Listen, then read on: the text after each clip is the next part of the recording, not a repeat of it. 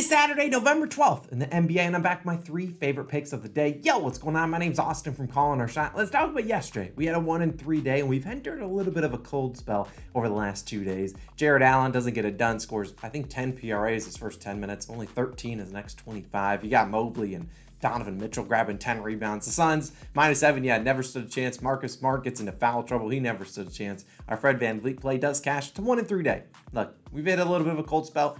It's going to happen. You see the record on the right side of the screen. We're up over 22 units. Our best bet of the day segment is sitting at a 75% clip. If you didn't expect a little bit of regression, then I don't know if you've ever been sports betting, but we would do a little bit of regression. I'm still confident. All these picks, I would still play them again. We just had some bad beats, the ball not bouncing our way. But I do have to remind people, you got to manage your bankroll. If I lose one pick, you can't just say, oh, I'm going to put three units on the next pick. That's not how you make money long term. You got to manage the bankroll, set your unit size, and stick to it. That's the only way you can beat the books. And we're going to continue to do that all season long. We're going to continue to make money all year long. I expect to be well above 22 units, but if you keep forcing plays, probably not going to get there over the long haul. So manage your bankroll, set your unit size, manage that. That's the only way you're going to make some money. But without further ado, we're going to dive into our three favorite picks today. If you are new, go hit that subscribe button, hit that like button too. We have a couple other videos live on the channel. Number one, our college football week 10 or week 11 best bets video already live. We have our week 10 best bets video for the NFL, as well as our parlays and player props video live yesterday.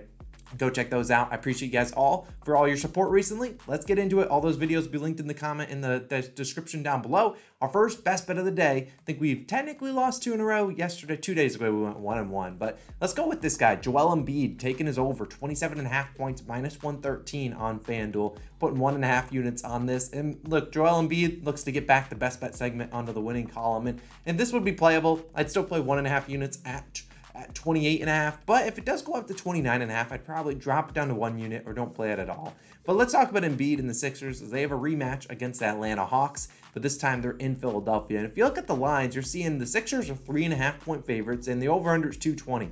Now, both those lines, the Sixers winning and covering, and two over 220, weren't even close last game. The, the Sixers got blown out. We saw Joel Embiid benched, and we saw the starters benched, and we know that long. We know that because we had Tyrese Maxey's over an assist, PTSD. But I expect to bounce back here, and I think the Sixers, the Bucks think at least they have a good chance of winning. And I don't think they really have a great chance if Joel Embiid doesn't play well. Asking him to get 28 points might seem like a lot, but obviously we saw him last year. He was an absolute wagon and one of the MVP frontrunners. Obviously ended up losing it towards the end of the year. But you look at that game against Atlanta Hawks just a couple days ago.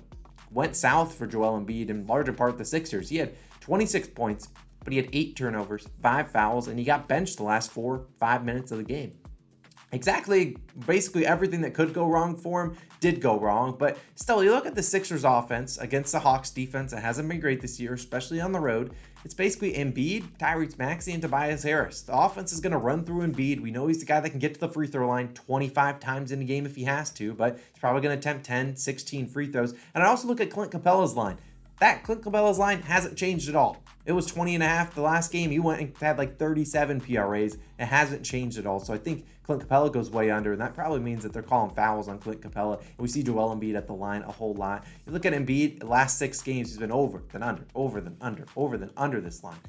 Oh, he went under last game. I think he's going to be doing a little bit of an over, a little bit of regression. I mean, this is the guy that's going to shoot 18, 22 times tonight, attempt 10 to 12 free throws, maybe more. In his last four against the Atlanta Hawks 26, 23, 28, and 49 points. He obviously had great record against them in the postseason. I believe back in 2021, in June of that year, he was scoring 30 plus points at home consistently. He's that back at home. The Sixers need him to score. They need to bounce back, score to win this game. I think Embiid has a great night. We're trusting the process, taking his over 27 and a half points. A little lofty of a number, but I'm confident in Joel Embiid getting back on track in this one, not getting a lot of turnovers just doing what he does best, which is scoring the basketball. I also don't mind his rebounds prop if you want to look at that. Now let's keep it moving. We're gonna talk about two other props that I really do like. Sticking to the points props, I don't. I'm just not going back to those PRAs or rebounds and assists. Just get ask people to put the ball in the basket or not if we're taking unders. But today we've got Damian Lillard of the Blazers taking his over 23 and a half points minus 117 on Caesars. Now you can play this easily up to 24 and a half. Look, if Dame's gonna hit this over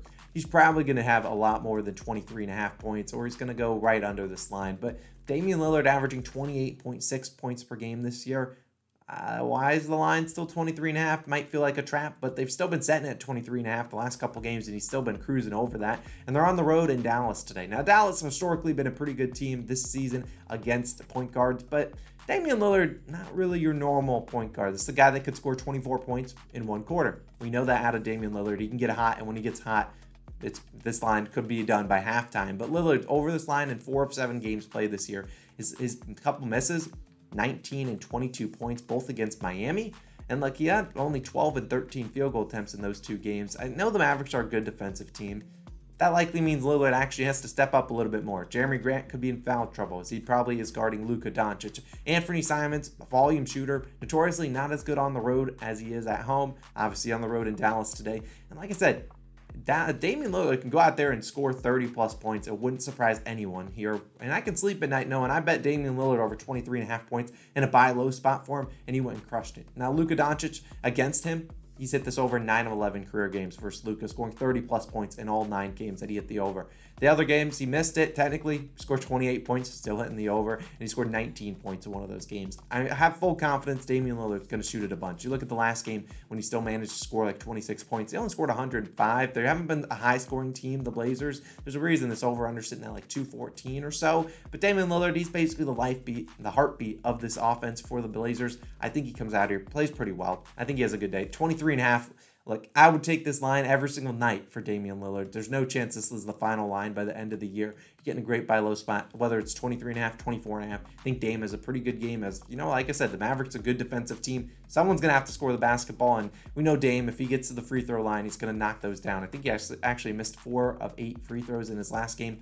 Don't think he does that again. I, I would like Dame time. Go get it done. Take it as over 23 and a half points. Like I said, 24 and a half, perfectly fine. And my final one, sort of a passion play, sort of a heart play. This guy on my guy on my shirt, Zion Williamson, taking his over 24 and a half points, minus 113 on FanDuel. I really don't expect this line to change. And if it does, I probably wouldn't take it at 25 and a half. Zion's lines are sometimes pretty sharp, but I love this matchup for him. And Zion's arguably my favorite player to watch in the NBA, and this matchup suits him very well. Now, taking on the Rockets, they're at home. This is an over under at 230, 231 points points are expected. The Rockets don't play a whole lot of defense, especially against guys driving. And you look at Houston, allowing the sixth most points per game in the paint. Yeah, that's not great. And you know where Zion takes basically 99% of his shots? Are in the paint. He's actually made a couple three pointers over his past three games, but Zion over this line 24 and a half points in six of 10 games. Now, obviously, Brandon Ingram's probably going to bounce back here. I normally have a bad track record of predicting which one has a good game. Brandon Ingram should play well, but there's plenty to go around against the Rockets, a team that could give up, you know, three 25 plus point scorers in McCollum, Ingram, and Zion. And you look at last game, Zion was pretty aggressive. He only had like 14 field goal attempts, but 15 free throw attempts. He was getting to the line a lot. Now, Brandon Ingram was in foul trouble, ended up fouling out of that game, but this is a great matchup for Zion, just driving to the hoop and just finishing over the guys in there. Now, Brandon Ingram Ingram, like I said, he'll get his. CJ McCollum will probably bounce back, although he's been struggling recently. But Zion plays a lot. What I like with him is he plays a lot with the second unit. So Zion normally will play like the first six minutes of the game, then he'll get subbed out, and he normally comes in right around sometimes the two minute mark in the first quarter, and then he subs out and comes or and then starts the second quarter. And then he also plays a lot in the fourth quarter at the beginning of it. So even if this is a blowout, unless it's like a 60 point blowout, we're going to see Zion probably start the fourth quarter with the second unit, and he's probably going to be the number one guy there. And like I said, Houston really struggling to stop guys at the rim. Six most points per game in the point. Alperen Sengun, the guy that's probably going to have to provide help defense against Zion, he's allowing a 66.7% field goal percentage within six feet of the hoop. This guy is barely, he's barely even trying to contest any shots. And the only guys that have really been playing decent defense near the hoop is like Jabari Smith Jr., the rookie, but Zion's a lot bigger than him. I don't think he can kind of contend with this muscle, and I just don't trust the Rockets to be able to stop Zion. I think they can keep this game close. I think Jalen Green and Kevin Porter Jr. and company can keep it close, but I think Zion's just too big. I think he's just too strong. He's had 29 points in their last game. That was a game that the the Pelicans scored 95 points. They're going to score well above 95 today. We just need Zion to get those field goal attempts, and I certainly think he will get them against the Rockets. Like I said, he can drive to the hoop. There's not a lot of help defense, and Zion might get a couple free throw attempts. He's been getting to the line a lot. As long as Brandon Ingram isn't in, you know, sorry, I'm not passing it to you mode, I think we should see Zion have a pretty good night. 25 plus points against a Rockets team that he's notoriously played pretty well against, and other guys that drive to the hoop have played well against. And also, he's at home. He's it's over in two of a three games at home this year. His only miss was an 11 field goal attempt game against the Warriors. Obviously, a better defensive team, at least you know with Draymond Green and whatnot, than you get with the Pelican or the Rockets. Give me Zion. I love him. I think he's a pretty good night. Take his over 24 and a half points. Those are my only three plays of the day. Not going to add any plays, just three point scores. Three guys I can sleep at night knowing, hey, I took their over in points and they hopefully got it done for us. Those are my three plays. Now, if you wanted my opinion on COS Hall of Famer Tyrese Halliburton, I actually lean his under 20 and a half points tonight, but I, pro- I, I don't disrespect a Hall of Famer like that, at least not right now. Although I did consider it. But of course, time to shout out some COS All Stars. I appreciate you guys all for the support. We can't do it without you guys. If you want to become an All Star, go click the join button on the channel down below. You get our plays early. You get shouted out in the video. We have a couple new ones today. We got Alan, we got Mojo FN, we got Misha, we got Larry, we got Hoa, we got Steve, we got Blue Chip Hoops, we got Jesse, we got Peter, we got Eric, we got Tazia, Tazia. We got Rocco 322, Yanoa de Guzman. We got Jacob, Jakob, who knows? Jaden, Bartos, JC, Go Casey, Joanne, and Tyler. Thank you guys all so much for the support. We can't do it without you guys. We really can't. So thank you guys all. We're to bounce back. Don't worry about a couple losing days, two in a row.